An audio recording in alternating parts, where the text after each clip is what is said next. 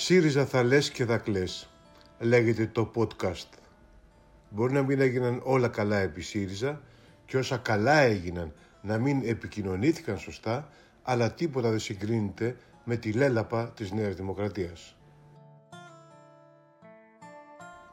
Μήπως υπερβάλλω; Θα σας βάλω να ακούσετε κάτι στο τέλος αυτού του podcast και τότε θα μου πείτε αν έχω δίκιο ή άδικο.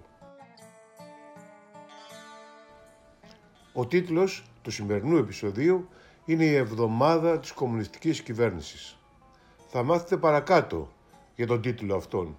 Γιατί; Προς το παρόν ας δούμε τα γεγονότα της εβδομάδας.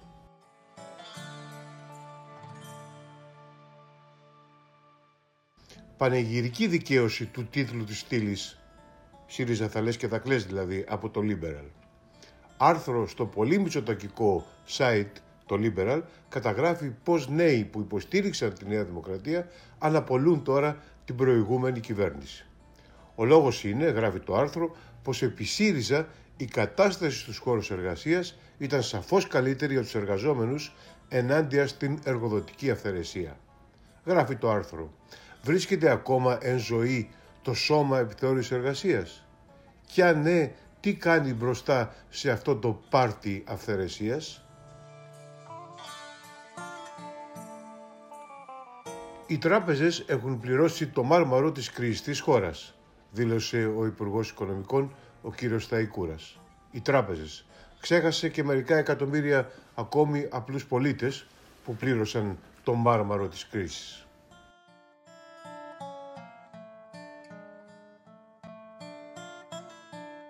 Σε μια άλλη εξέλιξη με απόβαση του Υπουργού Εργασίας καταργήθηκε εν κρυπτό η μείωση κατά 50% των ασφαλιστικών εισφορών για τις νέες μητέρες. Για ένα δωδεκάμινο μετά τον τοκετό, αυτό που δικαιούνται για 12 μήνες. Άλλη εξέλιξη τώρα. Εγκλήματα διαφθοράς, ξέπλυμα μαύρου χρήματος κτλ. Η κυβέρνηση πριν από λίγες εβδομάδες είχε μειώσει το διάστημα για το οποίο δεσμεύονται ποσά καταθέσεις εμπλεκόμενων σε εγκλήματα οικονομικά. Διαφθορά, ξέπλυμα βρώμικου χρήματος, διάφορα άλλα. Και τα απελευθέρωσε. Και τώρα ήρθε και λέει: Όχι, δεν θα είναι για τρεις μήνες δεσμευμένα, αλλά θα είναι για έξι. Και το ερώτημα είναι: σε αυτό το διάστημα που μεσολάβησε, ποιοι υπόδικοι ωφελήθηκαν και ποιες καταθέσεις εμπλεκομένων σε σκάνδαλα διαφθοράς, ε, εξέπλυμα μαύρου χρήματος κλπ. διευκολύθηκαν για να ξεπαγώσουν και να πάρουν τις καταθέσεις στα χέρια τους. Με απόβαση της διοίκησης της ΕΙΔΑΠ, οι ετήσιες μικτές αποδοχές του Διευθύνοντος Συμβούλου αυξάνονται στα 128.000 ευρώ το χρόνο, ενώ θεσπίστηκε και μια θέση αναπληρωτή Διευθύνοντο Συμβούλου, ο οποίος, καινούργια θέση, ο οποίος θα λαμβάνει 90.000 ευρώ το χρόνο συν τις ασφαλιστικές εισφορές. Επιπλέον και ο, ο διευθύνων και ο αναπληρωτής του θα έχουν 15% μπόνους του μισθό τους ενώ μπορεί και να διπλασιαστεί το ποσοστό αυτό το 15% αν οι δουλειές πάνε καλά. Να σημειωθεί ότι ο προηγούμενος διευθύνων σύμβουλος της ΕΙΔΑΠ που παρέδωσε την εταιρεία με πολυετή κερδοφορία και υψηλά ταμιακά διαθέσιμα είχε αιτήσεις αποδοχές μικτές 57.000 ευρώ. Δηλαδή τα 3 πέμπτα περίπου από αυτά, ίσως και τα μισά από αυτά που θα παίρνει τελικώς ο Διευθύνων Σύμβουλος Επικυβέρνησης Νέας Δημοκρατίας. Τώρα στην υπόθεση που θα σας πω παρακάτω, μάλλον φταίει το DNA. Το Διοικητικό Συμβούλιο της Τεχνόπολης του Δήμου Αθηναίων, του Δήμου δηλαδή του κυρίου Μπακογιάννη, έκανε δεκτή την εισήγηση με την οποία ο Διευθύνων Σύμβουλος ε, της Τεχνόπολης αποφάσισε αύξηση αποδοχών κατά 50% για τον εαυτό του. Αντίστοιχη αύξηση εγκρίθηκε για τον πρόεδρο του οργανισμού, ενώ ακόμα μεγαλύτερη αύξηση αποφασίστηκε για τον αντιπρόεδρο. Τι κρίμα να μην μπορούμε όλοι να δίνουμε μία αύξηση στον εαυτό μας. Τα ΜΜΕ αποκρύβουν ότι 1,5 εκατομμύριο συνταξιούχοι των 700 ευρώ δεν θα δουν αύξηση, αντίθετα θα δουν και μείωση. Αυτά είπε ο κύριος ε, Αριστοτέλης Κάντας, ο πρόεδρος της Παρελλήνιας Ομοσπονδίας Συνταξιούχων. Θα έχουν απώλειες, είπε, διότι ε, θα λείπει η 13η σύνταξη, αυτή που κόπηκε, έστω η μερική, ενώ αποκλείονται και έχουν αποκλειστεί οι συνταξιούχοι από το κοινωνικό μέρισμα. Για να ακούσουμε τι είπε. Πολλά μέσα το τελευταίο καιρό ΜΜΕ μας βορβαδίζουν καθημερινά μέσα τις εκπομπές τους με εκατομμύρια ευρώ από αναδρομικά, από αυξήσεις συντάξεων και από λάθος υπολογισμούς. Ενώ όταν η πραγματικότητα η ομή από τις πρόσφατες αποφάσεις του ΣΤΕ που υποχρεώθηκε την κυβέρνηση να βγάλει το καινούριο ασφαλιστικό συνέχεια του νόμου Κατρούγκαλου κρύβουν την ομή πραγματικότητα που πια είναι 1,5 εκατομμύριο συνταξιούχοι που παίρνουν 700 ευρώ το μήνα δεν θα δουν ούτε μία αύξηση το 2020. Μιλώντας τώρα σε κομματική εκδήλωση της Νέας Δημοκρατίας στο Αμίντεο, ο κύριος Άδωνης Γεωργιάδης απείλησε τον εκλεγμένο δήμαρχο υποστηρίζοντας ότι σε αυτόν οφείλει την εκλογή του και άρα τι πρέπει να κάνει ο δήμαρχος, πρέπει να ξεχάσει τις αντιρρήσεις του για τη μεταβίβαση της δημοτικής επιχείρησης Ξινό Νερό Φλόρινας, που είναι μια α, κερδοφόρα επιχείρηση, στο φίλο του κυρίου Γεωργιάδη, ο οποίος είναι επιχειρηματίας, ένα φίλο του. Επειδή τον έβγαλε ο κύριος Γεωργιάδης, θα πρέπει ο Δήμαρχος σε αντάλλαγμα, το ξαναλέω γιατί ε, μπορεί να μην πιστεύουν τα αυτιά σας, θα έπρεπε να δώσει αντάλλαγμα μια δημοτική επιχείρηση σε έναν επιχειρηματία φίλο του κυρίου Γεωργιάδη. Θυμάστε τώρα το ελληνικό που θα έπαιρνα μπουλτόζες την εβδομάδα μετά τις εκλογές; Στο μέτωπο λοιπόν του ελληνικού, η εταιρεία Hard Rock κατηγορεί ευθέως τον κύριο Γεωργιάδη, Υπουργό Ανάπτυξης, Αντιπρόεδρο της Νέας Δημοκρατίας, ότι προχώρησε σε ένα στημένο διαγωνισμό και αφήνει σαφέστατες υπόνοιες για διαφθορά, βάζοντας στο στόχαστρο και τον ίδιο τον κύριο Γεωργιάδη. Τα έχει κάνει θάλασσα ο Άδωνης, αναγνωρίζουν και στη Νέα Δημοκρατία, με τον αντιπρόεδρο της κυβέρνησης, τον κύριο Πικραμένο, να βάζει την, ε, το κερασάκι στην τούρτα. Τι είπε λοιπόν ο κύριος Πικραμένος, όταν ε, ρωτήθηκε πότε προβλέπει να ξεκινήσουν οι εργασίες για το Μουσείο Ελοκαυτώματος στη Θεσσαλονίκη. Δεν θέλω να το κάνω σαν το ελληνικό, είπε ο κύριος Πικραμένος, αποφεύγοντας να απαντήσει. Ακούσατε τους πυροβολισμούς; Πλήρης κατάρρευση της πολιτικής νόμος και τάξη που αποδεικνύεται επικοινωνιακό σοου και όχι κανένα ορθολογικό επιχειρησιακό σχέδιο ασφαλείας. Άγρια συμπλοκή στην περιοχή της Ομόνιας με ένα νεκρό και τραυματίες από πυροβολισμούς που όπως και οι ένοπλες ληστείες, οι πυροβολισμοί είναι πλέον ένα συνηθισμένο φαινόμενο σε αρκετές περιοχές και τουριστικές της χώρας όπως τα Λαδάδικα όπου έγιναν σκηνές Far West με ομάδες οπλοφόρων να προελάβουν ρίχνοντας σφαίρες αδιακρίτως χωρίς να έχει συλληφθεί κανείς μέχρι τώρα. Αντίθετα υπάρχει και ένα επεισόδιο στο οποίο μάλιστα έθαψε η ηγεσία της ελληνικής αστυνομίας με πυροβολισμούς στον Γκάζι και πρωταγωνιστές δύο ειδικούς φρουρούς της Ελλάς και υπαλλήλους νυχτωρινού κέντρου. Σε μια άλλη εξέλιξη η κυβέρνηση αποφάσισε να αποσύρει τα μάτα από τα εξάρχεια όπου το κοινό έγκλημα, το κοινό ποινικό έγκλημα έχει εκτοξευθεί. Τώρα, σε υποστράτηγο του πυροσβεστικού σώματος προήχθη ο διοικητής Ανατολικής Αττικής της πυροσβεστικής, ο οποίος ήταν επιχειρησιακός επικεφαλής όταν συνέβη η τραγωδία στο μάτι. Υπενθυμίζεται ότι η κυβέρνηση τον περασμένο Ιουλίου η νέα κυβέρνηση τοποθέτησε γενικό γραμματέα δημόσιας τάξης τον ε, κύριο Τσουβάλα, πρώην αρχηγό της Ελλάς, που είχε υπό την εποπτεία του τη διαχείριση στο μάτι. Για όλους αυτούς τους ανθρώπους που τώρα διορίζει σε υπεύθυνες θέσεις, η Νέα Δημοκρατία ζητούσε επιγόντως την απομάκρυσή τους. Πώς ασκούν τα καθήκοντά τους και σήμερα αυτοί οι άνθρωποι, ρωτούσε τότε ο κύριος Μιλωτάκης. Πώς κοιμούνται τα βράδια.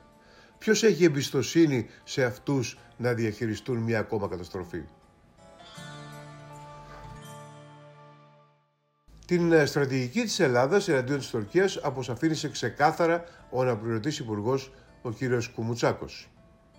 Σε καταστάσεις έντασης όπως αυτές είπε πρέπει να ισχύει το δόγμα Sting. Ξέρετε ποιος είναι ο Sting? ο τραγουδιστής των Μολύς. Ποιο είναι αυτό λοιπόν το δόγμα, όλο αυτό που λέω είναι ε, τσιτάτο του κυρίου Κομουτσάκου. Αυτό που λέει αυτό το τραγούδι, πολύ γνωστό σε όλους, κάθε σου αναπνοή και κάθε σου κίνηση, εγώ θα την παρακολουθώ. Every breath you take, every move you make, είπε ο κύριος ε, ε, Κουμουτσάκος, I will be watching you. Και αυτό πρέπει να κάνουμε τώρα. Ολική επαναφορά της επικαιρότητας της ε, Υφυπουργού κυρίας Δόμνας Μιχαηλίδου. Ξέρετε, αυτή που είχε πει ότι οι αντιστασιακοί είναι ψυχικά νοσούντες και το άλλο που είχε το εκπληκτικό ότι μέσα στην ΑΣΟΕ είχαν βρεθεί όπλα τα οποία χρησιμοποιούνται στον πόλεμο της Συρίας. Η κυρία Μιχαηλίδου λοιπόν, η ε, Υφυπουργός Εργασίας, είπε ότι είναι κομικό στοιχείο η λιποθυμία μαθήτριας από την πείνα. Πριν προλάβει να στεγνώσει το μελάνι του νόμου της αντιστοίχησης των πτυχίων των ιδιωτικών κολεγίων με των ε, δημοσίων πανεπιστημίων, το Υπουργείο Παιδείας αντιστοίχησε πτυχίο από ιδιωτικό κολέγιο που είχε διάρκεια φίτησης 5 εξαμήνων με πτυχίο από ελληνικό ΑΕ με διάρκεια φίτησης 5 ετών. Ιδιωτικό κολέγιο 5 εξαμήνων, δημόσιο ίδρυμα όπου τα παιδιά έχουν αγωνιστεί για να εισαχθούν φίτησης 5 ετών.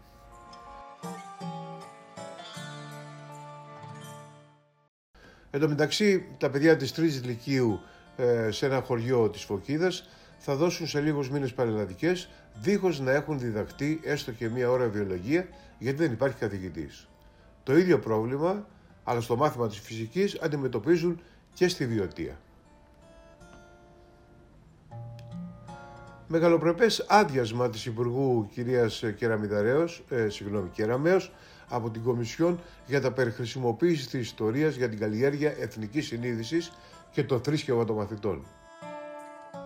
Τι είπε λοιπόν ε, η Κομισιόν, η θρησκευτική ελευθερία προστατεύεται δυνάμει του άρθρου 10 ε, του χάρτη των ε, θεμελιωδών δικαιωμάτων της Ευρωπαϊκής Ένωσης και με αυτό που ζητάει η κυρία Κεραμέως και το Υπουργείο ε, να χωρίζονται οι μαθητές ανάλογα με το θρήσκευμα και άλλοι να κάνουν μάθημα και άλλοι όχι, ότι σύμφωνα με το Γενικό Κανονισμό για την Προστασία των Δεδομένων, τα δεδομένα που αποκαλύπτουν θρησκευτικές πεποιηθήσεις ανήκουν σε ειδική κατηγορία δεδομένων, η επεξεργασία των οποίων καταρχήν απαγορεύεται. Αδιέξοδο στο προσφυγικό και εντονότατες αντιδράσεις προκαλεί η κυβερνητική απόφαση για επίταξη μέσω πράξης νομοθετικού περιεχομένου ακινήτων και εκτάσεων σε νησιά του βορειοανατολικού Αιγαίου με σκοπό τη δημιουργία κλειστών ή ίσως κλειστών κέντρων. Γιατί και γι' αυτό υπάρχει σύγχυση ανάμεσα στον αρμόδιο υπουργό, τον κύριο Μηταράκη, που θέλει να καθησυχάζει τους κατοίκους και λέει το βράδυ το θα κλείνουν, το βράδυ θα βγαίνει κανείς και στον ειδικό γραμματέα, ο οποίος καθησυχάζει τις Βρυξέλλες που είναι αντίθετες με τα κλειστά κέντρα, επειδή απαγορεύεται και από τον διεθνή νόμο και λέει άλλα πράγματα ο, γενικός, ο ειδικός γραμματέας. Δεν θα πρόκειται ακριβώς για κλειστές δομές, αλλά για πολυλειτουργικά κέντρα, για ελεγχόμενες δομές φιλοξενίας και διάφορα άλλα. Τώρα σε γραμμή Κασεδιάρη είναι ο αντιπρόεδρος της Νέας Δημοκρατίας, ο κύριος Γεωργιάδης, ο οποίος λέει και όταν λέω κλειστά εννοώ κλειστά. Αμυγδαλέζα, να μην βγαίνει από μέσα κουνούπι ποτέ, 24 ώρες το 24ωρο, μέχρι να φύγουνε. Ο κύριος Γεωργιάδης ε, πειρασπίστηκε για τις επιτάξεις τις οποίες κατακεράβνωνε όταν ήταν στην αντιπολίτευση το 2017. Και έλεγε ότι όποια κυβέρνηση κάνει επιτάξεις είναι κομμουνιστική. Εξού και ο τίτλος του σημερινού επεισοδίου. Ακούστε λοιπόν τι έλεγε πριν από τρία χρόνια. Όχι, λέει ο Μουζάλας. Δεν έχεις δικαίωμα να μην θέλεις να κάνεις την περιουσία σου. Το τι θα κάνεις στην περιουσία σου θα το αποφασίσει ο Μουζάλας, δηλαδή η κυβέρνηση. Τώρα για να σας δω να γελάτε πάλι όταν έλεγα ότι είναι κομμουνιστές. Για γελάστε τώρα να σας δω. Γιατί αν δεν το καταλάβατε, αυτό είναι ο κομμουνισμός. Και ακούστε τι λέει τώρα. Χθες ο Πρωθυπουργός είχε μια συνάντηση με την, το Προεδρείο της ΚΕΔΕ. Την Πέμπτη, ο κύριος Μηταράκης έχει μια προγραμματισμένη συνάντηση με, τους, με την τοπική αυτοδιοίκηση με τους δημάρχους των νησιών αυτών. Κάτσε μου θα γίνει. Κανείς δεν τους ενημέρωσε για την πρόταση της κυβέρνησης να προχωρήσει στην επίταξη αυτών των uh, συγκεκριμένων χώρων για τη χωροθέτηση και τη δημιουργία αυτών των κλειστών. Θα δούμε κατά πόσο κλειστά είναι, γιατί εγώ καταλαβαίνω ότι θα είναι ανοιχτά μέσα στη μέρα θα κλείνουν το βράδυ. Κέντρων. Δεν θα πρέπει να έχουν ενημερωθεί αυτοί οι άνθρωποι. Προφανώς η ερώτηση είναι ρητορική. Η συζήτηση για το πού θα γίνουν τα κέντρα κρατάει περίπου δυόμισι μήνες. Δυόμισι μήνες συζητάνε και ο κύριος Στεφανής και ο κύριος Κουμουτσάκος και τώρα ο κύριος Μηταράκης με την τοπική κοινωνία. Ο ένας λέει να γίνουν δεξιά, ο άλλος να γίνουν αριστερά, ο άλλος να γίνουν από πάνω, ο άλλος να γίνουν από κάτω. Το ένα κέντρο δεν αρέσει στο μεν, το άλλο κέντρο δεν αρέσει στο δε. Δεν τα έχετε παρακολουθήσει όλα αυτά; Ωραία, κάποια στιγμή πρέπει να αποφασίσουμε. Δηλαδή, άμα κρατάει η συζήτηση μεταξύ των δημάρχων και των μητροπολιτών και των uh, κοινοταρχών και των προέδρων των τοπικών. Εντάξει, αλλά δεν είναι, να, δεν είναι λογικό να το μαθαίνουν από τηλεόραση οι άνθρωποι. Φυσικά είναι λογικό. Ειδικά όταν είσαι σε μια συνεχή διαβούλευσης μαζί τους. κρατάει δυόμιση μήνες, με τι χωρίτε, στο τέλος η κυβέρνηση πρέπει να αποφασίζει. Και τώρα το ηχητικό που σας υποσχέθηκα στην αρχή. Κυρία Πρόεδρε, ευχαριστώ. Κυρίες και κύριοι συνάδελφοι, σε αυτό και στο προηγούμενο κοινοβούλιο θυμόμαστε το θέμα των υδατοδρομιών. Πόσο σημαντική ήταν η πραγματοποίησή του για τους νησιώτες. Υδατοδρομιών, όπως υποδρομιών. Η βουλευτής κυκλάδων της Νέας Δημοκρατίας Κατερίνα Μονογιού προσπαθεί να διαβάσει συλλαβίζοντας στο βήμα της Βουλής την ομιλία που της έχουν γράψει. Έγινε βέβαια πολύ θόρυβος στα social media, αλλά το καλύτερο σχόλιο που διάβασα είναι της κυρίας Έλληνα Σακρίτα που έγραψε γιατί δεν βάζει αυτόν που της έγραψε το λόγο να το διαβάζει κιόλας, να τελειώνουμε. Και πρέπει να σας πω κάτι. Η βουλευτής κυκλάδων της Νέας Δημοκρατίας που είδαμε να συλλαβίζει πήρε την έδρα του ιατρού και βουλευτή του ΣΥΡΙΖΑ κυρίου Νίκου Μανιού ο οποίος είχε καταδικαστεί σε 16 χρόνια φυλάκιση για τη δράση του εναντίον της δικτατορίας. Βοήθεια. Περιμένω και άλλες επισημάνσεις αναγνωστών για νεότερα κυβερνητικά κατορθώματα. Δεν τους προλαβαίνω. Ηλεκτρονική διεύθυνση για τα κακό κείμενα που μαθαίνετε ideas at tvxs.gr ή ιδέες, ιδέας ε, στο tvxs, παπάκι στο tvxs.gr facebook Στέλιος Κούλογλου, twitter ε, hashtag Στέλιος Κούλ. Αυτά προς το παρόν, θα είμαστε μαζί την ερχόμενη εβδομάδα.